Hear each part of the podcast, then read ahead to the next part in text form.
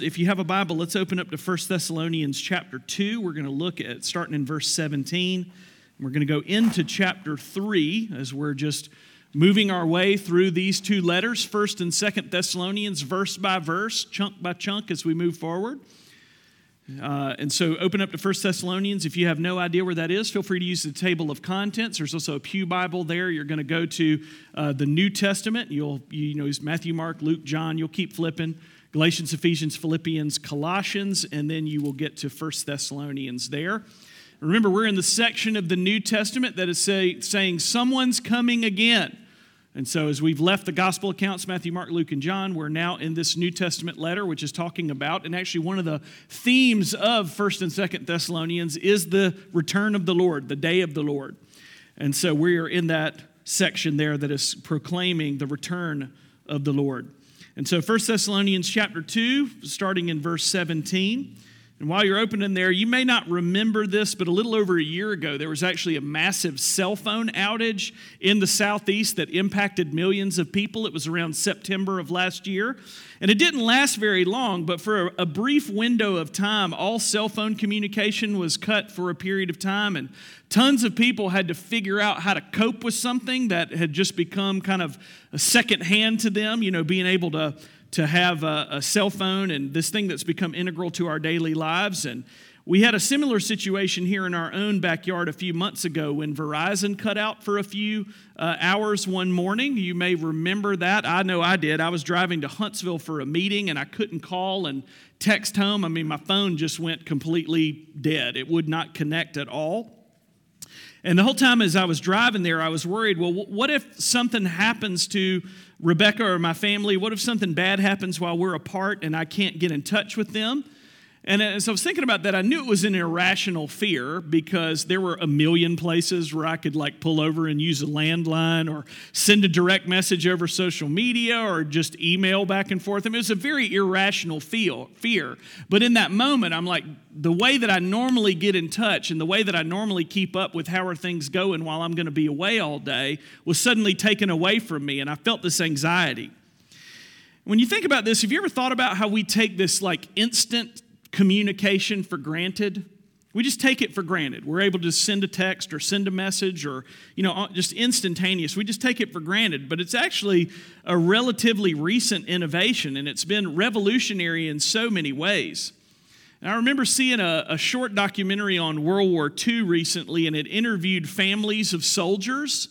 And one thing that was consistently mentioned was the importance of just the mail just receiving a letter, being able to send and receive a letter, where loved ones and family members would write letters to their soldiers on the battlefield asking about how they were doing overseas in harm's way, and they would send that letter, and then what would they do? They just wait. No way to know are they still alive? And is this letter going to actually get to them? You sent it and you just waited.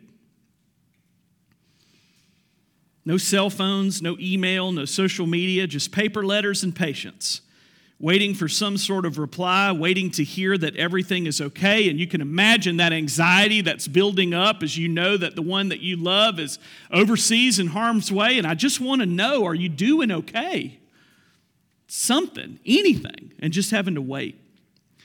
Now, I want you to put yourself in the shoes of the Apostle Paul. He loved the Christians in this little church at Thessalonica, this group, this gathering of believers in this massive city in Macedonia, and he was worried about them. He had been forced to flee the city, and he knew that they faced fierce opposition for following Christ. In many ways, they were like soldiers on the front lines of the spiritual battlefield, as it were. And he had wanted to visit them, but it seemed like every attempt he made was being frustrated and sidelined. And so he sent his good friend and ministry companion Timothy to make the trip by foot to visit them and to bring a report back on their situation. Many ways, like Timothy was like a, a letter on foot. I'm going to send this word out, and I would love to hear a report back. And this was a costly sacrifice for Paul to make. He was in Athens at the time, and the ancient home of philosophy and Greek mythology was hostile to the gospel. He was in this kind of ancient Near Eastern Greco Roman world, and as he sent Timothy away, it's like losing his right hand man, his ministry companion. But he sent Timothy anyway because the Thessalonians were dear to him. And you can almost imagine as he sends Timothy away, he may have been wondering is Timothy going to make it? Were his brothers and sisters in the faith still doing okay? Had persecution weakened their resolve? Have they given in to pressure? Have they returned to their pagan idolatry? Did they survive the suffering that we all knew was going to come their way? How are they doing? And then just having to wait for Timothy to come back. He wished that he could find out those answers in person, but all he could do was wait. And so let's read about what happened in the meantime as he is waiting for Timothy to come back. Let's look at 1 Thessalonians chapter 2 starting in verse 17. Let's give attention to the reading of God's word.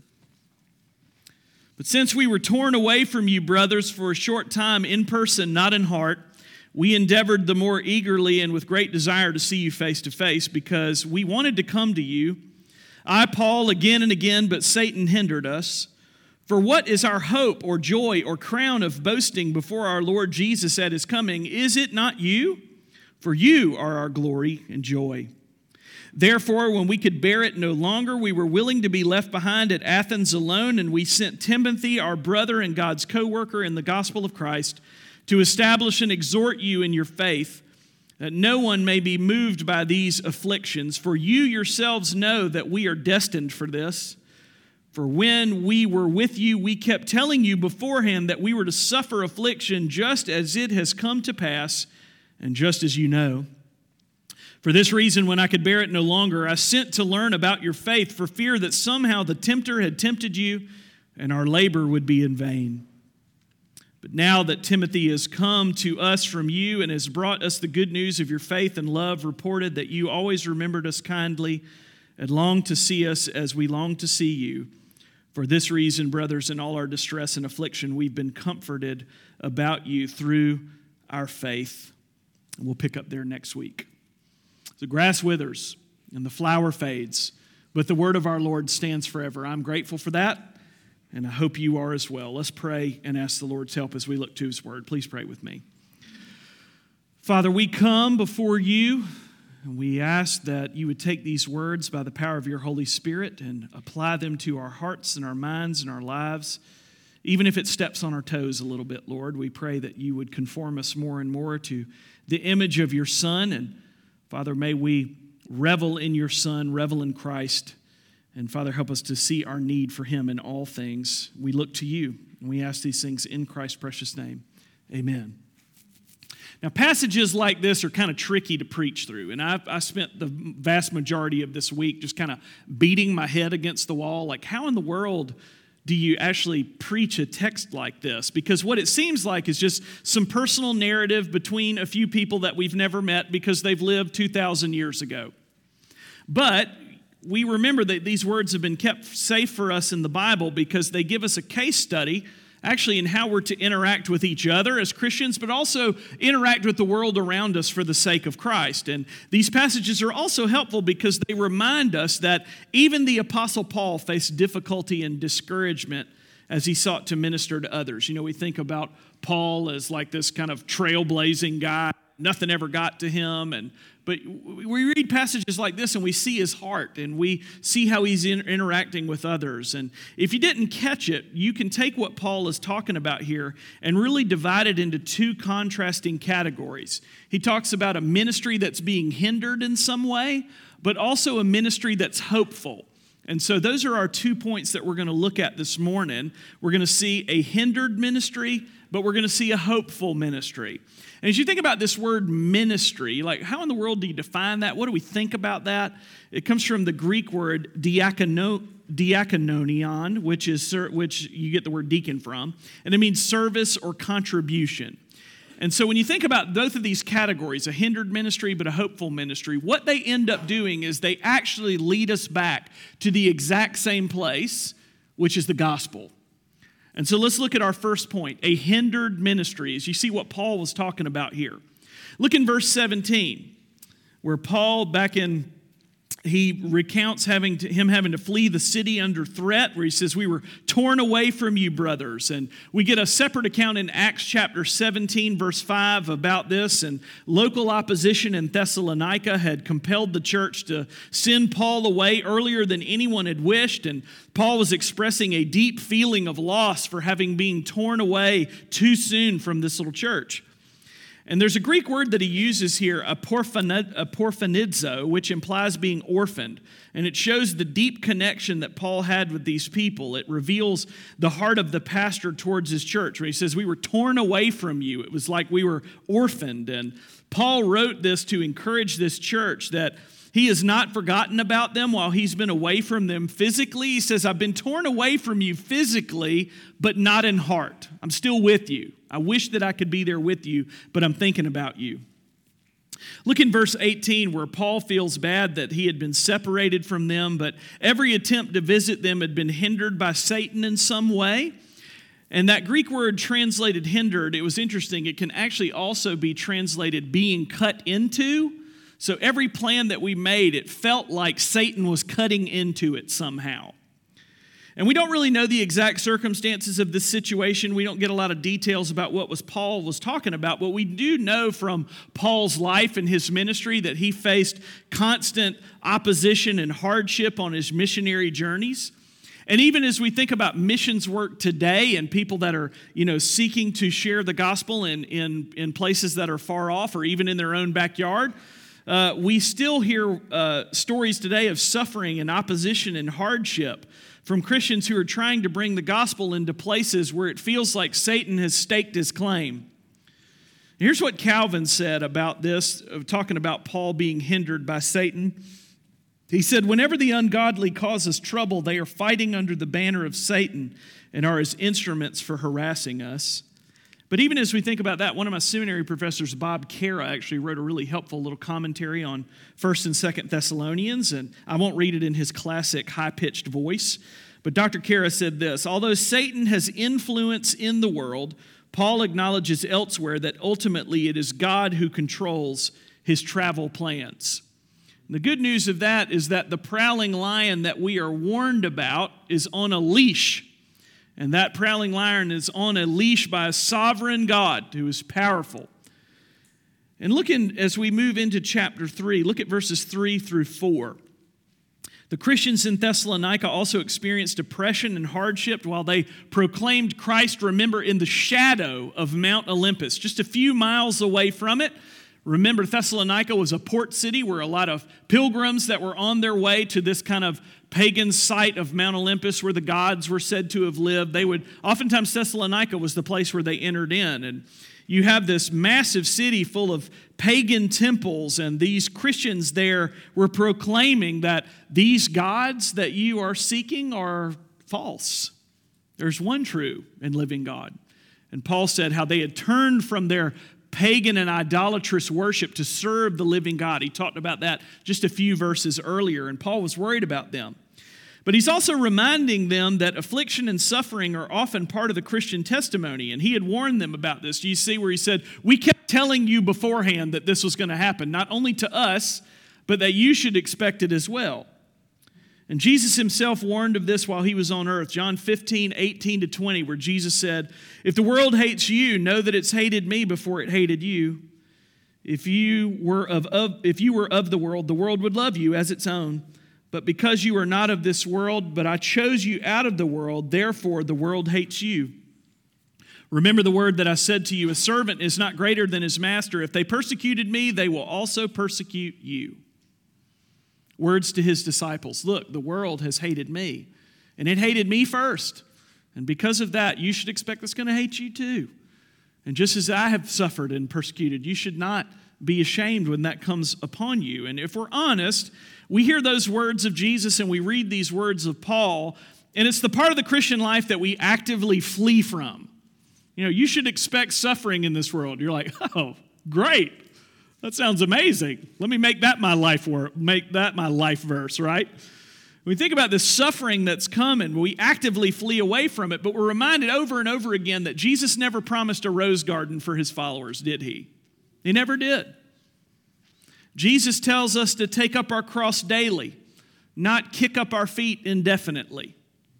Jesus calls us to follow him. You noticed in our confession of sin, Lord, we confess that we have followed too much the comforts of this world, and we've basically followed ourselves too much. We basically worshiped ourselves, and we tried to make things easy. And Jesus is saying, Yeah, but there's this other side. That just the world's going to hate you because it hates me. And if you are following me, as Christ says, they're going to hate you too. And so we're called to take up our cross daily. We're called to come to grips with the fact that uh, you know, this may come. And the reason that this text is important for us this morning is that Paul's also reminding us that hardship may come for claiming Christ as Lord. We don't actively seek it out, but we know and probably understand that it eventually it may come knocking on our door. And as we minister, which again, that word means serve or contribute, as we minister to others for the sake of Christ, it, it, I would remind you number one, it's not just the pastor's job, we as elders are called to equip the saints. That's you for the work of what? Ministry. That as we all go out together, we will be met with opposition from a dark world that loves sin. And as Ephesians 2 tells us, is following the course of the world, following the prince of the power of the air. I don't know if you've had a discussion or you've tried to share the gospel with someone before or talk to someone about the things of the Lord and it feels like you are just met with just a hateful response. Just a hateful. I felt this when I was on campus, go and talk to students, and just hateful. How dare you? What do you mean? Like I would tell students that they would come and ask about RUF because a lot of times they thought they saw RUF and they thought rough. They thought we were like a pet adoption ministry or something. And we would come and they would come up and like, hey, tell me about RUF. We're like, well, it's RUF. It's Reformed University Fellowship. We're a Christian ministry on campus, and what we believe is that we're all sinners in desperate need of mercy, and Jesus is our only hope. And I mean, the response that I got met when they found out that it, I was not a, like a, a pet adoption agency, that I was actually a Christian ministry, and that I had called them a sinner to their face, they didn't like that, as you can imagine. And we think about this in these moments where we, we're seeking to share our faith, and it's easy to get discouraged and to wonder if God really cares or if our suffering is somehow related to God being mad at us because we haven't been faithful enough, and we spiral around like, What's wrong with me? And Lord, don't you see? And here's where the bad news, good news of the gospel comes in. We talk about this a lot. The bad news of the gospel is that none of us have been faithful enough. Remember, we just we just confessed who can keep all the 10 commandments and the answer was nobody. And so none of us have been faithful enough. And when we think about our own righteousness, it has been cut into. It has been ripped to shreds by sin. And the bad news of this world is, uh, is that every bit of it has been in some way hindered or cut into by Satan. You think about all the ways in your family and your job and your personal life and just everything that you do, and you, every bit of it feels like it's been cut into or hindered in some way by Satan. Think about your own sin. You're like, oh, God, I wish that I didn't have to confess that every single Sunday. But there it is, right at the top of the list, right there. Think about suffering that we face, evil, warfare that we see, personal conflict betrayal, broken families, addiction, pride, arrogance, gossip, slander, selfishness. The list goes on and on and on. We look around and every bit of it feels like it has some way been cut into by Satan. And it's easy in those moments to feel like, Lord, don't you see? But there's where the good news comes in. The bad news of the gospel is that none of us has been faithful enough. But the good news of the gospel is that even in the midst of that, there is always hope. There is always hope in Christ. And that's our second point. Paul was talking about this ministry this, that's been hindered, but yet there's hope. So we see a hopeful ministry. Look at verses 19 and 20. Paul gives the reason why he's so anxious to come and see them. And one of the themes of 1st and 2nd Thessalonians revolves around the second coming of the Lord. And we're going to talk about that in a few weeks as Paul gets to it. And Paul calls the Thessalonians, did you notice this in verses 19 and 20 of chapter 2? Did you notice that he called them, he said in verse 19, For what is our hope or joy or crown of boasting before our Lord Jesus at his coming? Is it not you? Is it not you? And the Greek word for crown that Paul wrote would have brought to mind an olive wreath worn on the head of victors in war and athletics in the Greco Roman world. I don't know if you remember, but years ago now, the Olympics actually came back to Athens, Greece. And part of the medal ceremony that we're used to now is, you know, you get the actual medal, but in, in, the, in the Greece games, what was really interesting is they actually made wreaths and they would put the wreaths on the head of all the medal winners. Now they, you know, other places will give flowers and stuff, but that was a really distinct thing for the Athens games is they actually wore one of these wreaths, and that's what we're talking about. That's the, the image that would have come up. And then that Greek word translated boasting, he said, so you're like our crown, and here's we boast, can also be translated rejoicing or glorying in. A couple of years ago, I was at RUF staff training in 2014, and there was a student that came up and gave his testimony. And the student and his campus minister were on the stage, and there were hundreds of us who were there. This was like our, we get together in the summer and the winter when I was a campus minister. And this student came up and told us his story, and it was one full of just relational heartache and bereft of anything spiritual. As he was talking about, I grew up and my, you know, we never went to church, never heard about God, and my father was mean, and you know, just this, just this gripping testimony of heartache. And he was talking about, and the thing that he said is, he said, My campus minister was the first grown man who ever told me that he enjoyed spending time with me and that he was proud of me, and it changed my life. It's like a 20, like a 20 year old guy saying this campus minister was the first grown person, first grown man that had ever said, Look, I like spending time with you, and I saw what you were doing here, and I'm just proud of you. Coming from your background, I'm proud. As you can imagine, the, you could hear a pin drop in this convention hall. Stunned silence as we heard this man share his heart. And he went on to talk about how Jesus had used his campus minister in a powerful way as he wrestled with the gospel and ultimately came to faith in Christ over hours and hours and days of meetings. And the campus minister, we sat there, we all knew him, and he beamed like a proud dad while his young man spoke of Christ. And the rest of us in the crowd responded not by praising the campus minister, oh, good job, campus minister. We didn't do that. We just sat there and said, Thank you, Jesus. Thank you, Lord as this campus minister was beaming with pride as he looked at this young man whose heart had been changed and shaped by the gospel. And all of us in the room just went, Thank you, Lord. Thank you, Lord, for all that you've done. That's what Paul's talking about. That's what he's talking about. As he thinks about how the Thessalonians had responded to the gospel, how it visibly changed their lives, he beams like a proud dad when he thinks about them and being included among God's people when Christ returned. He's like, You were once not God's people, but now you are going to be included. And I'm going to be with you in heaven when the Lord returns. And it just makes me happy when I think about that. Their salvation would make all the suffering that he endured worth it in the end. All this time that he had spent in Thessalonica, building this church and wrestling with these folks and watching them wrestling with it. At the end of the day, he said, You know what makes it all worth it? That we're all going to be in heaven together, and it's going to make it all worth it in the end. I had a similar thing happen to me a few days ago, actually, where I had gone to Ridge Haven a few weeks ago to go speak at camp like I normally do, and I just felt like an absolute hot mess the whole week. Tired, worn out. I felt like I was stammering over myself. I felt like none of my talks made any sense. You know, I'm sitting here talking, and I've got middle schoolers, you know, talking amongst themselves and leaning over, and it looks like I'm like, what am I doing wrong here? Just felt completely off my game the entire week and just wondering why in the world am I here? And I had a mom contact me a couple of days ago and told me that her daughters had heard me speak at Ridge Haven and had come to Christ after hearing the gospel. I said, okay, I get it. My response was not, I am so amazing. My response was, praise God.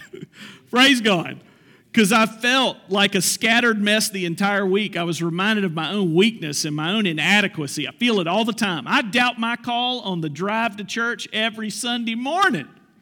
What am I doing? And at the end of the day, you get stories like this with this mom's going, just thank you for sharing the gospel. And I say, thank you, Lord, for all that you've done. And when I think about those girls being brought into a saving relationship with Christ by grace through faith, it humbles me because it reminds me of the grace that's been shown to me. That's my story too. Grace coming to me, the gospel coming to me. That was the Thessalonian story, the gospel coming to them, being brought to bear. And you may have a similar story of someone you've seen come to faith after you've spent time with them or shared the gospel with them or walked through pain and suffering with them, and you look and you see a life changed and shaped by the gospel. In Revelation 4, we're given a picture of the throne room of heaven and the assembled elders representing the church throughout time. And what are they given? They're given crowns of gold, right? But they take those crowns off and they cast them before Christ on the throne and they say, Worthy are you, O Lord our God to receive all glory. Did you notice when we sang Holy, Holy, Holy? There's a little line there in the second stanza. Holy, holy, holy, all the saints adore thee, casting down their golden crowns around the glassy sea. And this is what Paul means when he answers his own question in verse 20. And he rejoices in how God used his efforts along with Timothy and Silas to bring these people to faith. And he praises Christ for them when he thinks about their names written in the Lamb's book of life. And Paul's going to tell us more about the report he received from Timothy when he returned. And we're going to look at that next week. But I don't want you to miss in this moment the heart of the pastor for his flock. As Paul is saying, I, I, I love them and I worry about them and I pray for them and I ask God to keep them from the attacks of Satan. Y'all, that's my heart for you too. I love you. I pray for you. I don't do it perfectly. I'm going to continue to disappoint you in some way. I'm just a guy in desperate need of God's grace, but I love you and I pray for you. And our elders love and pray for you, and we're praying. Even our last session meeting, we're praying and asking the Lord to keep this church from the attacks of Satan. Lord, please keep the flock care, uh, safe. But I really do love you, and I want to see you grow in your love of Christ. I thank God for you. I pray that God will keep me here as long as He'll let me stay. We love it here. Your elders love you. They pray for you. We want to know you better and care for you better. And I thank God for this church, and I'm humbled by the chance to serve it. Oftentimes, I'm like, I am amazed that there is anybody on planet Earth that gets in their car on a Sunday morning and drives past 100 million other churches to come to grace. What a privilege and a humbling thing. And I thank God for you. And I want to see you grow in your knowledge and love of the Lord and see you kept safe. And we think about these two words, about Paul's words in this passage to this church that he obviously loved dearly. We remember the two big categories hindered, right, and hopeful. Hindered and hopeful. And we've all been hindered or cut into by sin. None of us are perfect on our own. And part of truly understanding the gospel is, if, is finally admitting your need. Finally, admitting that the crown that you have fashioned for yourself is dry and withered. Understanding the bad news of that. And we all have it. It's the thing that I take, that I put upon my head, that I feel like I have fashioned, and this is what gives me value and worth. It's my money or my family name or whatever it is. Fill in the blank. This thing that we look to to say, this is what makes me matter. This is what makes me important. And the bad news of the gospel stares you right in the face and says that crown that you were looking to is dry and withered because it is not connected to anything life giving and it has no roots in and of itself. It is a dry, withered crown. And do you understand this about yourself? This morning, are you finally able to admit, maybe for the first time, despite a lifetime in church, that that crown that you're looking to is withered? That you are in desperate need. That is the entry point into the gospel, that you have to admit, I can't do this. Recognizing your own weakness, recognizing your own inadequacy, recognizing that God's holy, holy, holy, and you're not, not, not. And in your arrogance and your pride, you think, I've got it all together. I can just work the magic in front of people and make it happen. Part of the Christian life is saying, I don't have it all together. My crown is dry, it's withered. Are you able to admit that? Really, at the heart level this morning? Your own desperate need. The gospel is never going to be good news to you if you're still clinging to that withered crown. But there is hope, and that hope is in God. And He has written us a letter to encourage us while we struggle in this life. There's hope in Christ. Think about what Christ did. He was the one sent to suffer affliction in our place. Paul is saying suffering and affliction is coming. Jesus knew that. The one sent to suffer in our place. He says, I hope that the tempter has not tempted you in some way, as he's writing to the Thessalonians. Jesus tempted specifically by Satan. Look, I'll give you everything you see. Just bow down and worship me. And what did Jesus never do?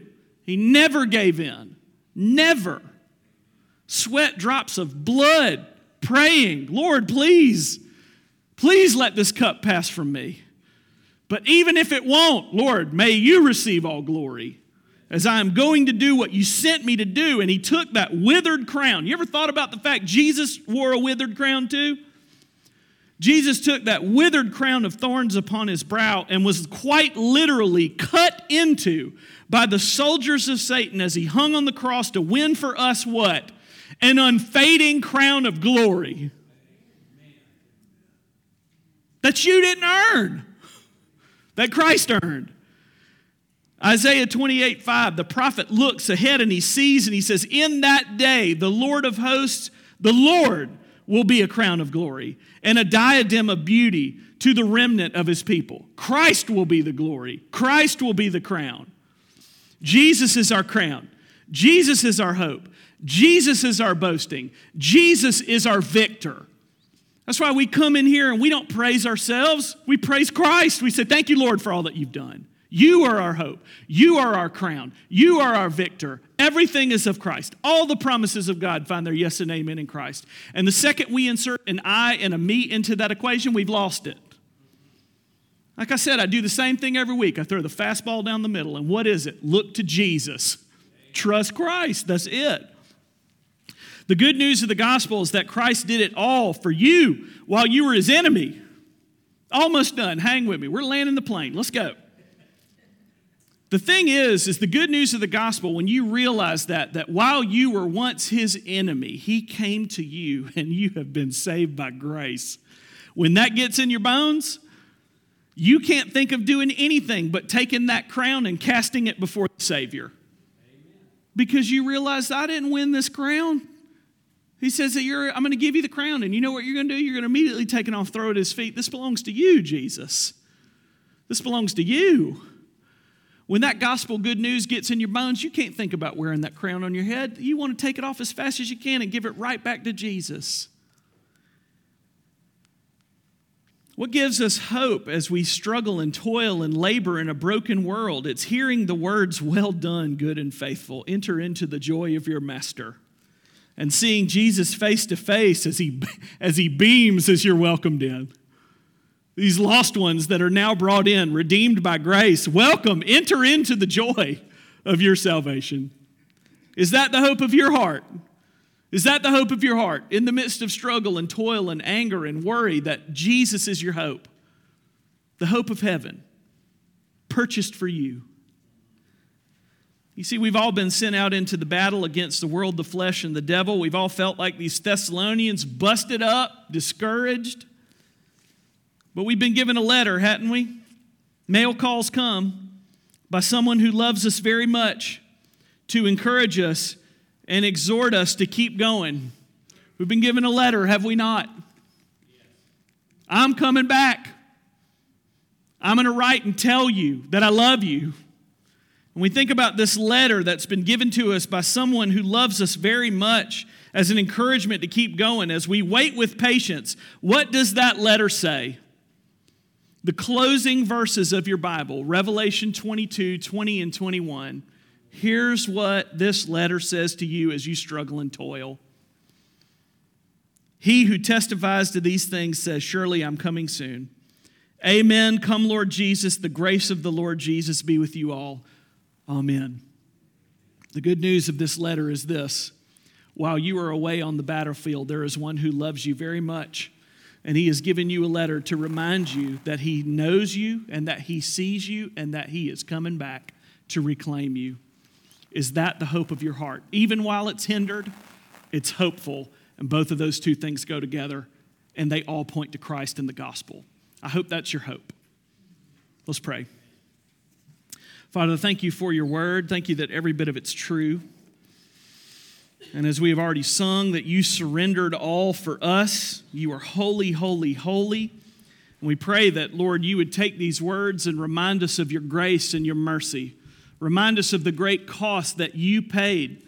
Lord, help us to finally take this withered crown off of our head, this thing that we're looking to to give us significance. And Lord, may we cast it before you and repent of it. And even as you have won for us a crown of victory because of your work on the cross, Lord, may we take that crown and throw it at your feet, realizing that it belongs to you. But may we stand in awe of your grace that you have brought us in. You've made us a part of your family, and you've given us a hope. And so, in this life, as it feels like everything is being hindered and cut into by sin and Satan as we battle against the world, our own flesh, and the devil, Father, give us hope. Give us encouragement. Lord, give us a, a bright hope of tomorrow because of Christ. And so it is through Christ's precious name that we come to you, and we pray all of these things. Amen.